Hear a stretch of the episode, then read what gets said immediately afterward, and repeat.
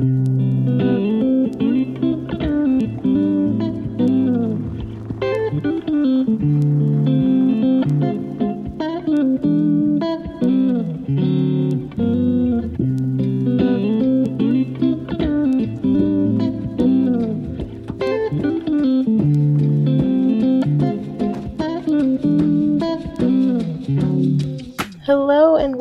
Conscious Pathways podcast. I'm your host, Brittney Carey, and today I have just a beautiful conversation with my dear friend, Theadora.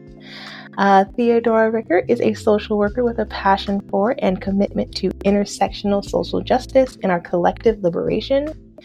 What Theadora loves most about being a social worker, aside from the core values of social justice, is the framework for understanding individuals in relation to the systems they interact with and are shaped by from the immediate family all the way to the global political and historical arena. Understanding that we are all impacted by the systems we exist in, Theadora is passionate about acknowledging, addressing, and preventing systemic harm and sees systemic and collective healing as an integral part of the individual healing and vice versa. Theadora worked within and adjacent to K 12 public education for several years and is passionate about the role education can play in our own individual and collective liberation. Theadora is currently working as a therapist in private practice while supporting systemic and community level change efforts, advocating for a more just and equitable world that centers the needs and well being of our most vulnerable communities. I am so excited to share this conversation with you all. Theadora and I go way, way back. During this interview, you might hear me call her Teddy. We always have just beautiful, amazing conversations, and I cannot wait to share this with you. So let's jump into it. Hello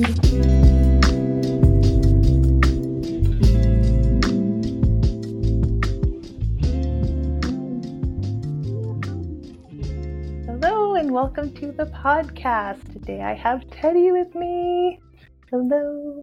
Hello. So happy to be here and be with you. I am so excited to have you on today. Just, I know our conversation is just going to get so deep and amazing. Um, but for the first thing I always ask my guests is to tell me a little bit about who or what inspired you to join your career in social work and education, and how did you get involved with education?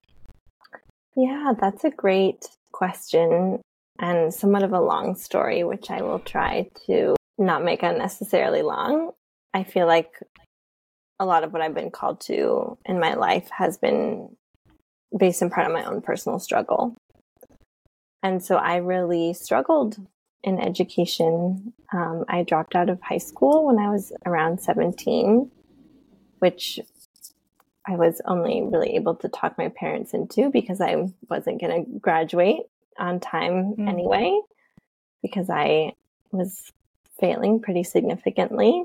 There was a lot of stuff going on in my life um, in my in my teenage years, and there was no one um, in my school environment that really kind of tried to talk to me about that or really tried to connect with me um, and i was for me as an adult and and as a social worker looking back you know so much of what i was doing was you know a cry for help that that wasn't answered.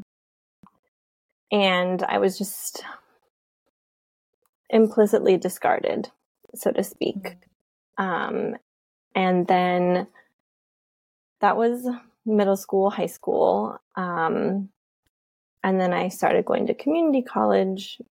Um, and I had a counselor there in community college. And they were the first person in an academic setting who really encouraged me to believe in myself um, mm-hmm. and like believe that I could achieve my dreams and and that my story was an asset and not a liability. Mm.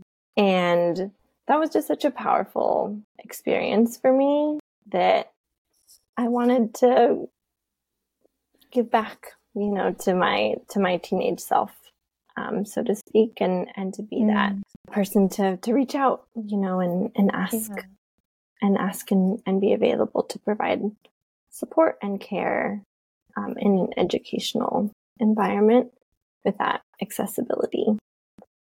So that's kind of what what drew me to education within the field of social work um, and social work in particular. I was really drawn to the centering of social justice um, in social work and also social work is individual. You know it's it's working with individuals families and it's also working with systems that kind of micro and, and macro which i think is well for me i'm i'm interested in both.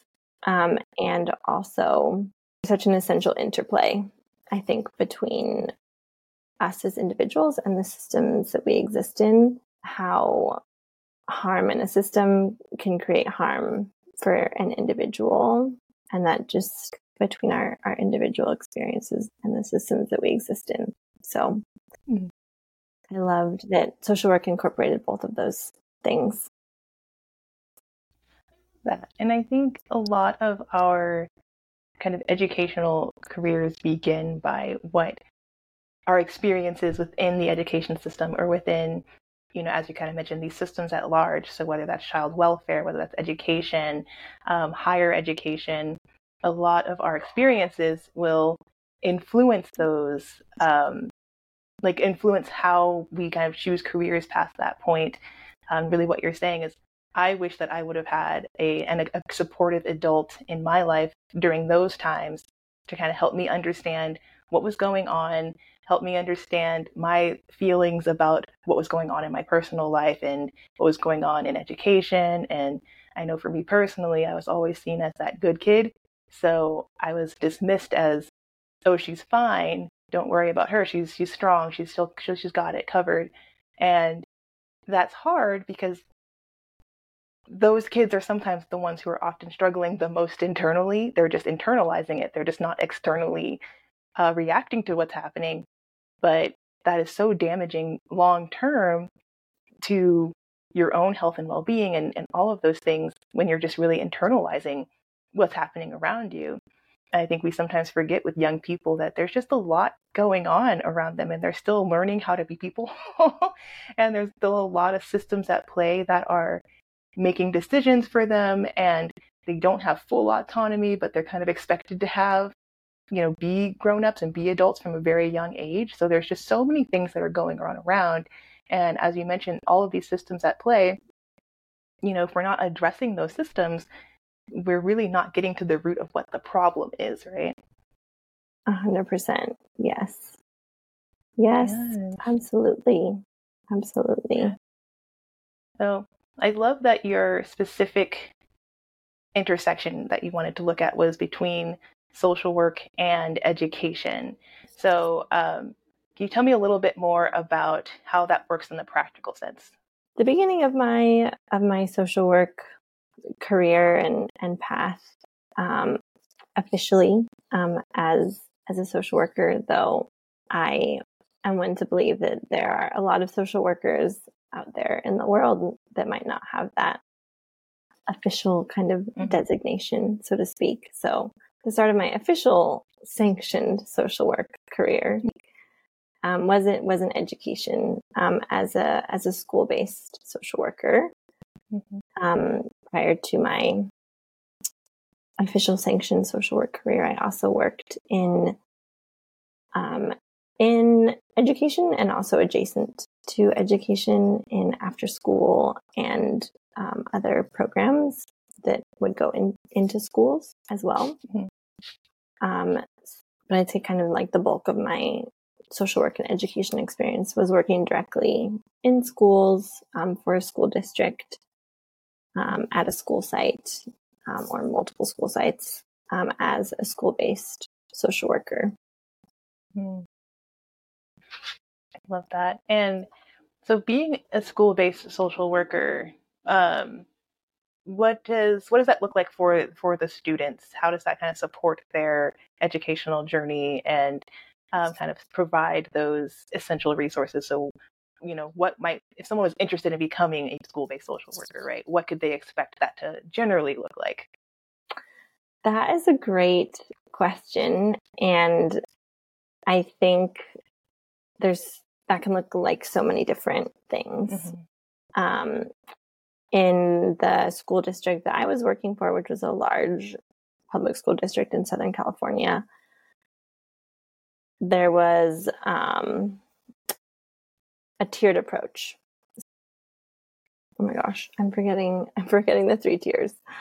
Um, there, there's basically. The, I don't think this is what it was called, but there's kind of um, the more macro prevention type work. So mm-hmm.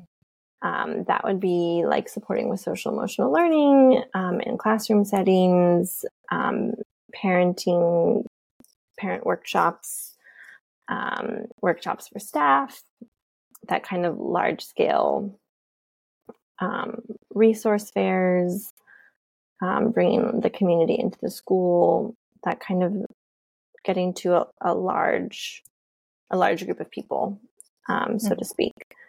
Um, the target is is a big group. The target audience is a big group. Mm-hmm. Um, then there's that kind of more meso tier of um, working with smaller smaller groups. So this could also be like targeted classroom interventions, um, you know, groups for students that have kind of a similar challenge they're experiencing, like perhaps social anxiety, um, things of that nature. So a bit more more targeted there, and then also um, the most kind of targeted work um, is the more intensive services. So that would look kind of like um, the one-on-one counseling, um, crisis support, um, case management, working directly with individual students and their parents and caregivers as well to provide that more intensive one-on-one support. So quite a quite a pyramid um, there as as it was visualized. Um, mm-hmm.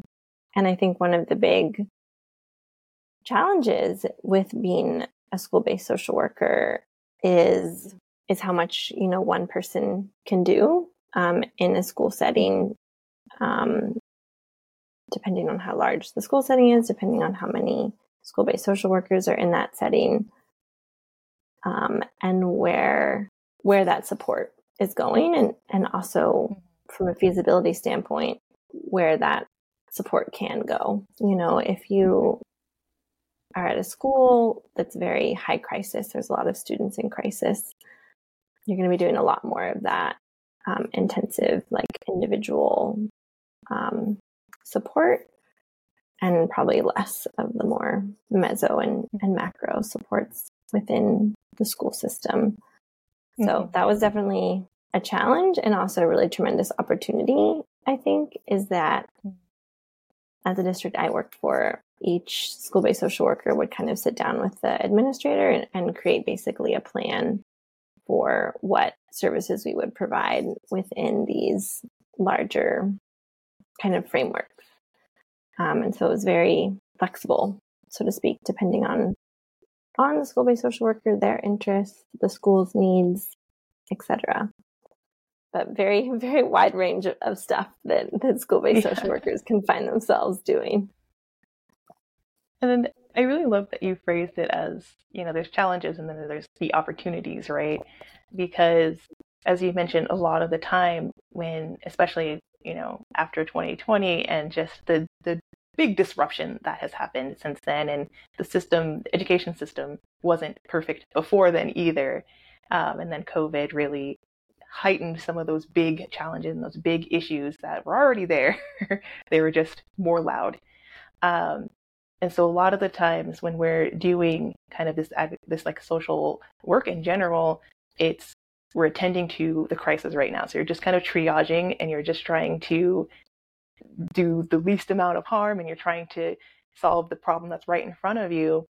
Whereas that macro work is, it kind of gets left behind because it's not the triage. It's not the most important thing that is right in your face, like, hey, this thing's happening. We got to focus on this. But if we did take that time to like widen that lens and focus on that kind of wider level, that macro level um, area of, of work, then we can see that, oh, okay, all of these crises are actually stemming from this bigger systemic issue that we haven't actually had time to look at. But if we did, wow, the work that we could do to really, you know, be more proactive instead of reactive, especially in education, especially in, you know, students' lives where there's just a lot going on and we're still dealing with the aftermath of COVID. We're still dealing with, you know, this the the racial reckoning. We're still dealing with all of these really big issues and we're getting more bigger issues that are popping up as well. Um, so I love that you phrase it as just opportunities to look at that and you know those different tiers because it's really important. It's not just one size fits all. It's not just a band aid that we just slap on and say, okay, I've solved your problem, you're good. It's okay, well, how, how did the injury happen? Where did it begin? and what could we do to make sure that this injury isn't continuing to happen and it's not festering and all those different things? A hundred percent. Yeah, really, that really kind of getting to the root of things. It sounds like that mm-hmm. you're, that you're referring to. And I have yet to find a system within our broader society at large that does not impact and intersect with education in some capacity or another, mm-hmm. whether that's you know, racism, homophobia, transphobia, um, sexism, all the isms, um, poverty, you know, everything that stems from that, um, you know, community mm-hmm. violence, domestic violence, substance use, etc., cetera, et cetera. It all it all impacts schools um, and students mm-hmm. and staff and teachers. And so it is really challenging. I think you miss a lot when you when you mm-hmm. don't zoom out. Yeah. In that way. Um, and you miss a lot and and that has a big impact um, on mm-hmm. students and staff as well when those systemic factors of course, as you mentioned, you know, COVID had a huge impact um, mm-hmm. on the educational system as well. It did. It it just it illuminated so many more issues, and it draw it drew a lot more attention to these other issues, and you know, populations that were already really vulnerable due to all these deeper systemic issues within our population. Those those became worse in so many different ways. And it it's just it's it's really hard to see that and i think that's what we saw during that 2020 year is just oh okay these issues are really pro- like really prominent.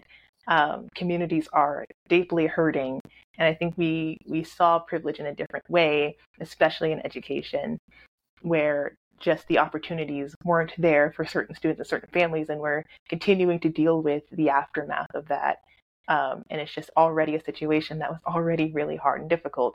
Then you just added on top of that a global health pandemic that didn't really make it any easier.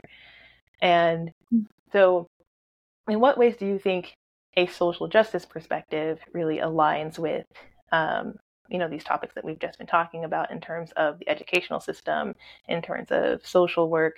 Where does that social justice, um, where does it fit in? I mean, I think, and obviously I'm biased um, as a social worker with with a mm-hmm. social justice perspective, but I don't think that you can look at education not have a social justice lens and, and if you mm-hmm. don't have a social justice lens you're going to miss so so so so so much mm-hmm. i mean and it's it's every it's every element, it's every aspect. As you said, you know, the incredible disparity um, in resources that are available from one neighborhood to the next, from one school to the next. Really, I mean, there's so many things that fly in the face of, you know, this this belief um, of equality. Um, and I think you really, really, really see that in in education. And I think when you don't have a social justice perspective in education, you can unintentionally, um, or I'd like to hope no one is intentionally causing harm, um, but you can cause a lot of harm. It, it just it goes back to intersectionality. You know what I mean? You can't mm-hmm. not acknowledge the impact of racism, particularly and specifically anti-black racism um, in the United States. Our immigration system, um, policing, incarceration, um, again, all many of those other systems that I that I spoke about um, previously.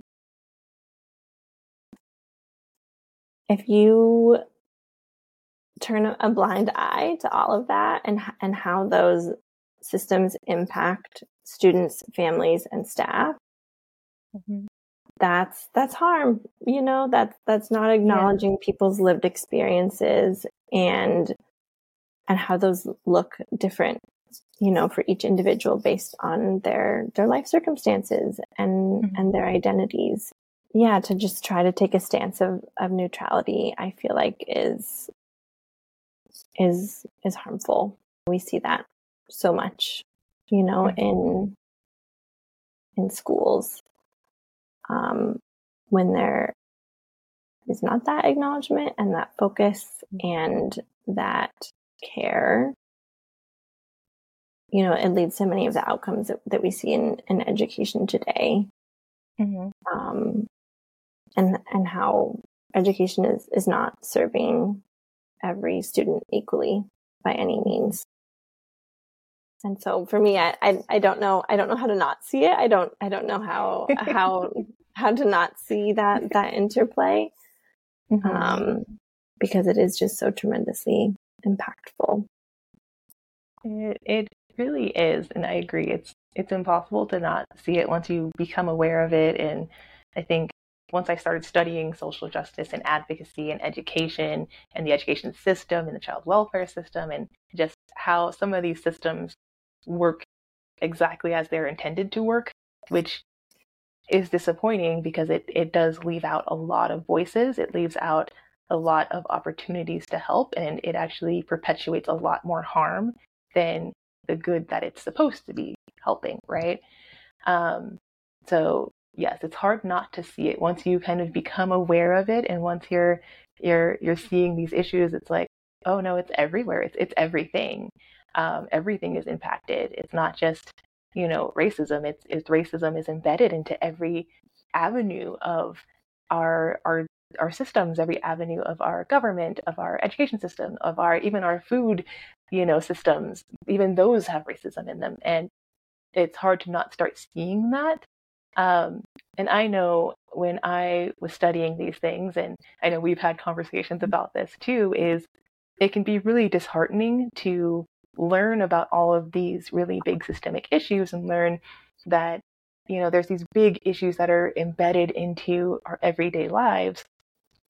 And it's it's hard to know that and it can be really discouraging and it can really be disheartening. And i know a lot of people kind of experience a very big just mental dip or emotional dip when we're being exposed to that because it's just hard to see it and it can feel like nothing i can do can make a difference. So what would you say in those in these kind of situations to someone who is learning about these things um, you know what would we say to to that person that could continue to give them that that optimism that this work is worth doing and that even our small steps can make a difference yeah that's a great question and and such an important thing to think about because i completely agree with you it is it is so easy to get overwhelmed you know trying mm-hmm. to like swim upstream in a current that is just like pushing a lot of stuff um, downstream downstream at you. And I think this is not an original thought by any means. Um, but I think it's important to tell the truth about what's happening as a first step. You know. I think kind of as as we spoke to previously, like so much of the harm comes from the denial of these systemic influences, um, these systemic harms. And so I really think acknowledgement and awareness is such a hugely profound and important first step. Having these conversations in in education mm. um, is also hugely important because, again, like to not be having these conversations and to not be talking about these systemic factors you're just missing like such a tremendously huge piece of the puzzle. It's it's almost mm-hmm. like what what what are, what are we talking about here? Um, yeah. Without that, that's such a, a critical and important first step. There are ways that we, you know, as individuals, can work to mitigate or or minimize that harm. Um, at mm-hmm. the very least, in our individual interactions, you know, with with students, with families, with our coworkers, with staff. Mm-hmm. And I think that that goes a long way. When I was working in schools, um, I'm no longer working in schools. That's a larger topic of conversation. I, I don't know if we'll get to that. Um, I had to take a break for my own mental health and, and well being. Um, but one thing that I would talk a lot about with my with my counseling colleagues is you know i might not be the person you know i might not be um, the social worker like the therapist the counselor that this student caregiver feels comfortable mm-hmm. talking to and and opening up with but at the very least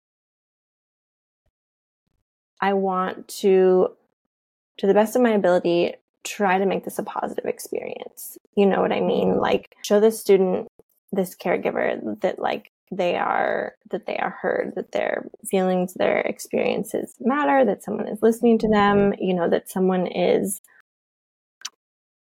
is you know advocating for them, you know, in the way that they want um, and finding out what what that is, I think is is also mm-hmm. an, an, important step in, in providing that support. Um, and I think that can go a long way. You know, I think back kind of to my own experience, you know, to this counselor at at the community college who, you know, changed my life like in in a lot of ways and and you know, I think a lot of us also have memories of not so great you know interactions that we had that also had a big impact on our lives so i think it's important you know to recognize like what's what's inside of our control like so to speak mm-hmm. um, and to take actions with that while also you know calling attention and having those conversations on a larger level you know with colleagues getting involved with organizations that are you know, really calling attention to the systemic challenges that we see in schools and, um, you know, letting the, the people most impacted be the ones leading um, the creation of the new solutions and supporting those endeavors mm. um, is also, I think, huge and, and just, you know, continuing to, to educate ourselves and, and being conscious of of who we're who we're supporting and and also you know to the extent that we can and that it is safe for us to do so because mm-hmm. that varies for each person and their different identities you know yeah. calling calling stuff out um you know as as needed mm-hmm. as well again to to the extent that's safe yeah. Not always I, comfortable. I you said that. Yes. yeah. exactly. I love that you made that distinction because again, you know, me calling someone out as a black woman is going to sound and feel different, right? Than like someone else calling someone out. And I just have to weigh in is this a space that I feel comfortable weighing that out? And also, I've just had to pay a lot of attention during my own advocacy journey on what does advocacy look like to me because what it looks like to me might not be the same thing that it looks like to other people. Um, I've been to the marches, I've been to the protests, and while those are really great ways of social advocacy and really bringing attention to a very important issue, I've learned that those are not the spaces that I feel the most comfortable advocating for. And I just have to kind of recognize that. And I know that it doesn't make me any less of an advocate because I don't go to the protests or I don't go to the marches. Um, it just means that my advocacy is going to look a little bit different. But at the end of the day, you want to make sure that you're taking care of yourself because advocacy is such a a draining thing. um, yes. It takes a lot out of you, especially when we're talking about really deep and important issues. It it can be really draining. It can take so much of your time and your energy, and it's important that you are caring for yourself. And there's that big topic of stepping up and stepping back, right? So in advocacy, you don't always have to be the speakerhead. You don't always have to be at the forefront, right? It's important that we step back and we allow other people to take that position while we take time to breathe, take care of ourselves, re-regulate so that we are still giving our whole true and authentic selves to this this, you know, idea that we're really passionate about. And it's it's everyone's everyone's advocacy journey is just going to look a little bit different and that is 100% okay.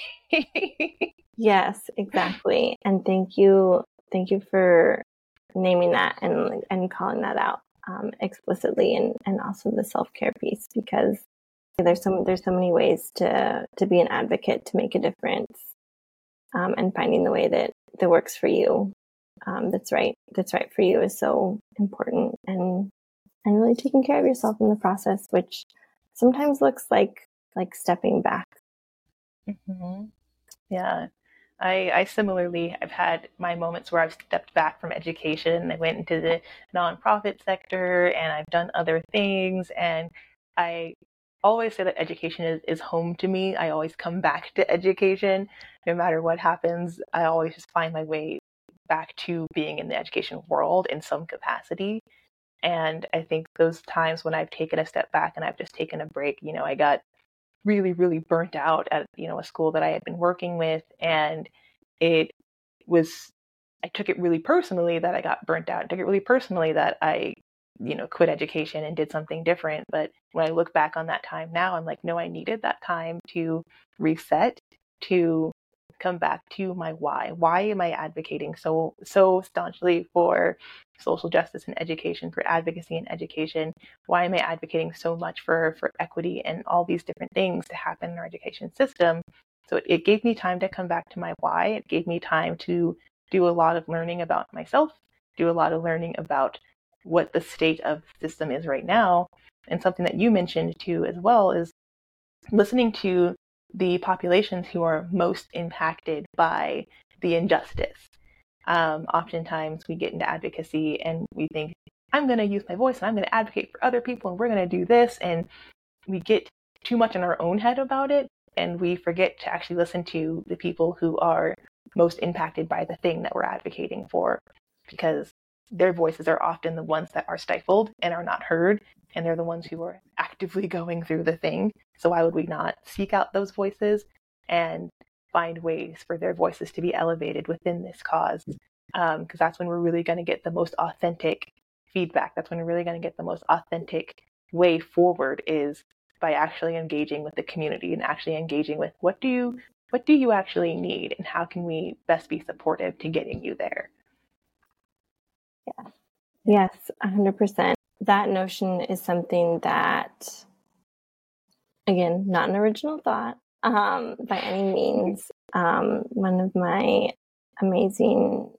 mentors, Dr. Rashida Crutchfield, um, who's one of my professors um, at Cal State Long Beach School of Social Work.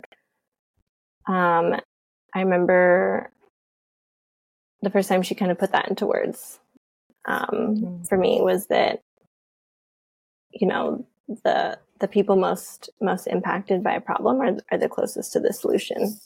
I don't know those were her mm-hmm. exact words, but it was like fireworks like going off in, in my brain. Like, yes, exactly. That is that is exactly it. Um, articulated so beautifully and and succinctly, um, which is not a strong suit of mine. and so so essential. And I think yes, as, mm-hmm. as you said, it's so easy to to lose sight of that.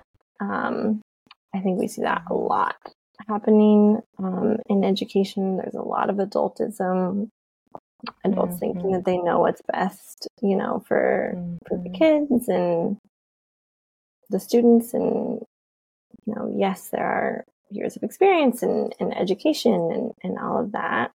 But at the end of the day, you know, the, the expertise comes from the people who are who are who are living that, who have that lived experience, um, and they know what they need and like taking our like stepping aside um mm-hmm. and and listening and like you said supporting with with the support that that we're being asked for by the people who should be who should be leading the change and creating yes. solutions. Absolutely. And I love that like when you're mentioning too with the the students, you know, being an active participant in that, that's another thing that just is very near and dear to my heart is that I think sometimes we underestimate students and we underestimate, you know, children and adolescents thinking that oh these these ideas of social justice it goes over their head or it's going to be too much for them like we don't need to talk about those things with them. Whereas again they're the ones who are actively going through a lot of these situations and we think about the future right they're the ones who are going to have to deal with whatever future that we're leaving them with so why would we not engage them in these these kinds of conversations and have deep personal and and you know, deeply transformative conversations with students on what topics are important to them, what does the future look like that they would want to be a part of, and how do we get there? They have really great ideas, and that's kind of that that idea of youth adult partnerships. Like it's a partnership, right? As an adult, we're coming in there with our fully formed frontal lobes and you know our our experience, not to discount that our experience with learning and our experience with teaching and our experiences, they also are very important to the advocacy field and work, right? And as adults, you know, we we kind of we understand the bureaucracy a little bit more than perhaps um, you know the teenagers and adolescents do. So there's great things that we do bring to this, you know, social justice and advocacy. And at the same rate, so do adolescents and teenagers and children they bring they bring their own advantages as well so they have a lot of different ways that they see the world and different ways of processing the world that we just don't because we've been inundated with bureaucracy so exactly. we've been inundated with this is just the way things are and for them this isn't just the way things are right they they have these really new fresh ideas on how we can shift and change things and we can do things maybe a different way or you could try something a different way you know, and they often have like a lot more kind of fire and passion and energy, right? Because again, they haven't been inundated with bureaucracy yet. So, yeah. you know, there's just a lot of these really great, amazing qualities that when we're not authentically engaging with them, we're losing out on so much really important, juicy information and juicy work that we can be getting into when we just ignore that or we go the adultification route of I'm the adult, I'm the educator, I'm the all seeing, all knowing being. Um, and, you know, you don't know anything because you're, you know, 13 years old. Like, well, they know some things. yeah. Yeah. Mm-hmm. Yeah, they mm-hmm. are. They're they're the experts of their lived experience. Yes. Yes. Mm-hmm. I think that is such an important such an important phrase. Just they are the experts of their lived experience. Like let's listen to them. Let's elevate that experience and let's let them advocate again in a way that makes sense to them. Mm-hmm. So maybe doing, you know, talking in front of large crowds or doing kind of work with Congress and all that kind of stuff. Maybe that works for some really outspoken students, but what does advocacy look like for other students who that just might not be their way of advocating? Um, and really just normalizing that again, advocacy can look a lot of different ways. Um, and that either way that you choose to advocate is 100% okay and normal. there's no, you know, there's no absolute one way to do advocacy and, and do social justice. And that's the beautiful thing about it. Yeah. Yeah, exactly. And, and we need all those different ways, mm-hmm. you know, like, you know, we, there's, there's a space for everyone's skill set mm-hmm. and and comfort level and and expertise like within advocacy mm-hmm. like you mm-hmm. said like you know you need people speaking to congress and like mm-hmm. other people like making like a really like amazing memes to just perfectly yes. capture a situation you know like yes. like there is there is there is room for everyone and mm-hmm. and you know we're we're all part of an important quilt so to speak yes. of of the advocacy and, and each of those each of those threads is so important Ooh, that was that was beautiful that's my cozy my that's happy. my cozy fall metaphor I love the yeah, I love the cozy fall metaphor that yeah, that made me feel really cozy and happy inside. I was like, yes, that more of that, please. Yeah. um, so thinking of social justice and thinking of that intersection of social justice and social work and education, if we were to look at a specific issue um, that people today might be facing and how we could use that social justice or that social work kind of framework around it, what could that be? I know for me, one that I'm really passionate about is the school to prison pipeline. So, kind of looking at all the different aspects that could influence how that works and why it's perpetuated. And of course, as we said, there's all the isms that are kind of inextricably intertwined within the systems that enable this to happen. Is mm-hmm. there a issue that you feel um, called to or like especially passionate about I think I mean, there's so much. Like it's it's hard for me to yeah. to choose to choose one, um, so mm-hmm. to speak, because they they are so interconnected. Um, I think for me, I feel the most passionate as a whole is is not so much like with a particular topic, I guess, so to speak, like within social mm-hmm. justice, um, as it like going back to like um, what I mentioned earlier, like really supporting the people who are who are most impacted to be the ones mm. leading leading the solutions. And so, um, within education, I just feel so passionately about listening to students um, and listening mm. to to their voices and and centering their leadership um, in creating the education systems of the future um, and in, in what that looks like. Um, that to me feels like the most important thing. And and I think with that with that centering students experiences and centering the people most most impacted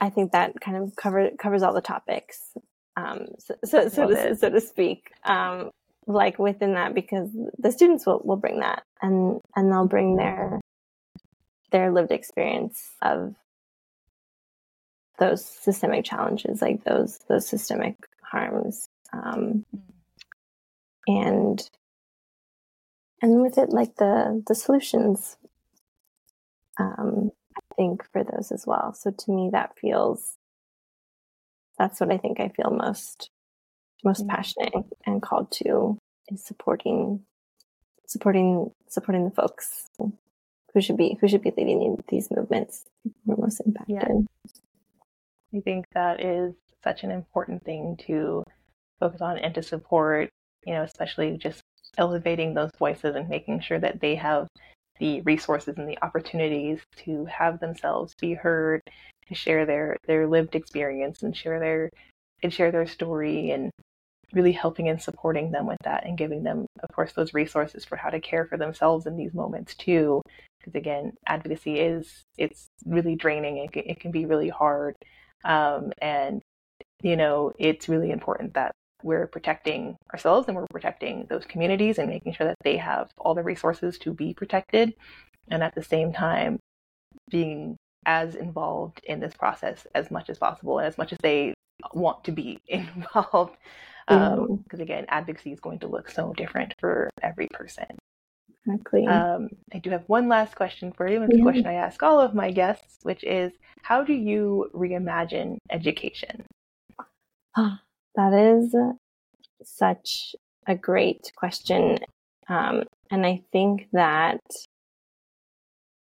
ties back to something that I have heard from students in a lot of different capacities um, as being as being so critical for them in, in their educational journey um, is schools being places where students feel safe um, and they feel supported um, and they get to bring you know their their whole selves you know to mm. to the school setting and that that is not only affirmed but also celebrated.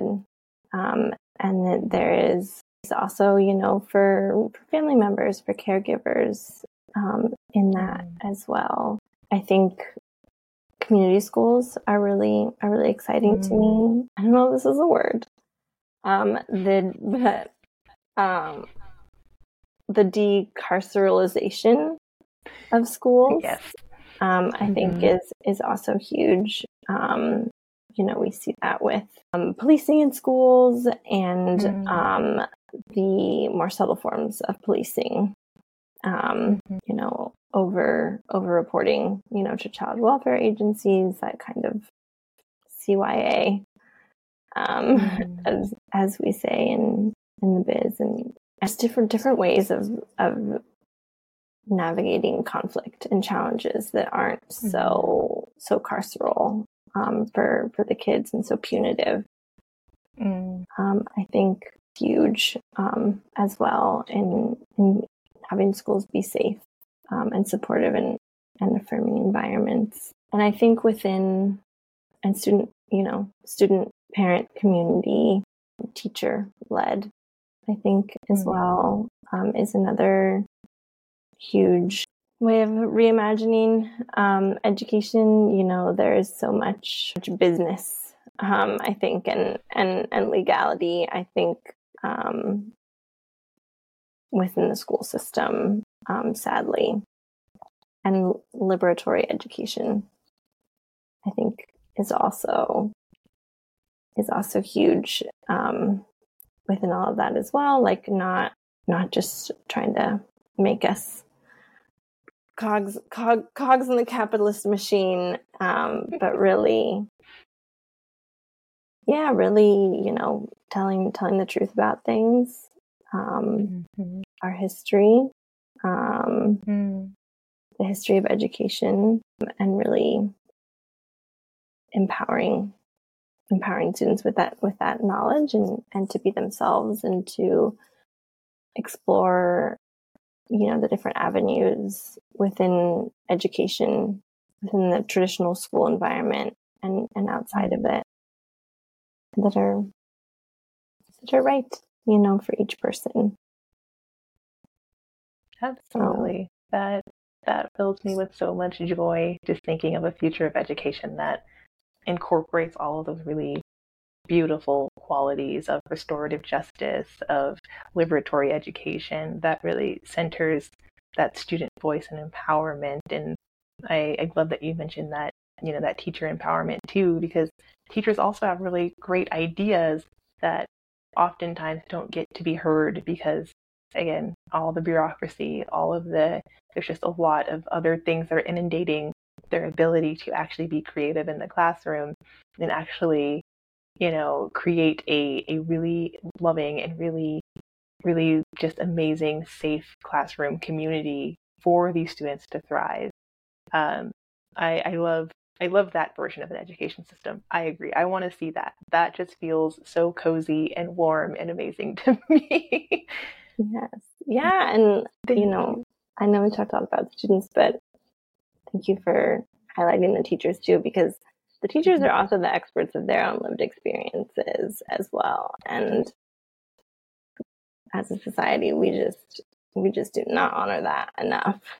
Um, mm-hmm. as well. Absolutely. It's, I agree. We don't want our teachers to be cogs in the machine. Um, there's so much beauty in education. There's so much beauty in being a teacher. And I know my days being in the classroom and when I was free to have the curriculum be any way I wanted it to, and I was free to really create that classroom community. It's a community that was built and is still a thriving community today. I still hear back from those families that I worked with years ago. I still get updates from them, and that always warms my heart and soul to know that I was able to build a community with these families and know that they still hang out together, that they still they still go out and they like they're still friends. They're still a community now, even though we're not in the same classroom together. And just imagining that if I wasn't able to do those creative things or, you know, be have my curriculum be culturally relevant and and responsive. That was, you know, another episode that we just did. And those really beautiful, amazing things all contributed to creating that environment that students wanted to be in and families wanted to be a part of. And it was just such, such a beautiful, unique experience. And when I look back on my teaching journey, that was such a great highlight of my career was to be able to do that. And I want every teacher to experience the joy of teaching in that way. Um, and I want every student to experience the the safeness of a classroom that is wholly inclusive to them, whether you know whatever your identities are whatever your needs are uh, whatever whatever it is that's going on like just is fully inclusive to you. Is such an amazing experience and i want every student to experience that. Yeah. Yeah. That's beautiful. Thank you. This whole I conversation love... has just been a warm hug. It feels so good. Yes it does. I always love talking to you um, yeah. as well. I feel like pod- podcast or not, I always walk away feeling, yeah, just excited, you know, about about the world and and and what's possible and and inspired and and grateful, you know, that there that there are teachers and and educators out there like like yourself and so many others that are creating these creating the the reimagined education mm-hmm. that we that we were talking about. It's nice. Yeah, it's nice to it's nice. to dream with you. Yes, I love that, and I look forward to our dreams becoming realities. I I see it. I see the I see the the seeds have been planted. Um, at least in California, we're seeing some really great initiatives that are currently and actively happening especially when it comes to kind of discipline and looking at how are we reimagining what that looks like and how do we create these environments for students um, and kind of being a little bit more proactive. It's not perfect, but I do see the seeds are being planted, and I do see the steps in in that direction, and I do see the best practices shifting and changing. And so that that is one thing that continues to give me hope, at least in education and advocacy and social justice, is that okay, it might be slow progress, but there's progress, and I can see it. yes, yes, yes. The needle, the needle's starting to to shift. It's a little tiny tick, and I'm like, there you are. I see you. Yes, yes, exactly, exactly, exactly. Yes. Well, thank you again for joining me on the Conscious Pathways podcast. I, again, this was just the coziest, warmest conversation. It just brought me so much joy. Um, I always, again, love our conversations, and hopefully one day you'll want to come back and join us again for another conversation on education and social justice and all the beautiful things. Yes, absolutely. Thank you. Thank you so much for having me. It's it's an honor and, and a pleasure and a joy. Thank you. Thank you for listening to the Conscious Pathways podcast. This conversation was just like a warm hug for me, and I hope you got a lot out of it just as I did. If you want to continue to help the podcast, you can leave a rating and review on Apple Podcasts. You can head over to our Instagram page and join our conversation. If you have any ideas for future episodes or any topics you'd like me to explore in depth, go ahead and send us a DM on our Instagram. It's just conscious.pathways. I'll see you next week for more transformative conversations in education. Bye!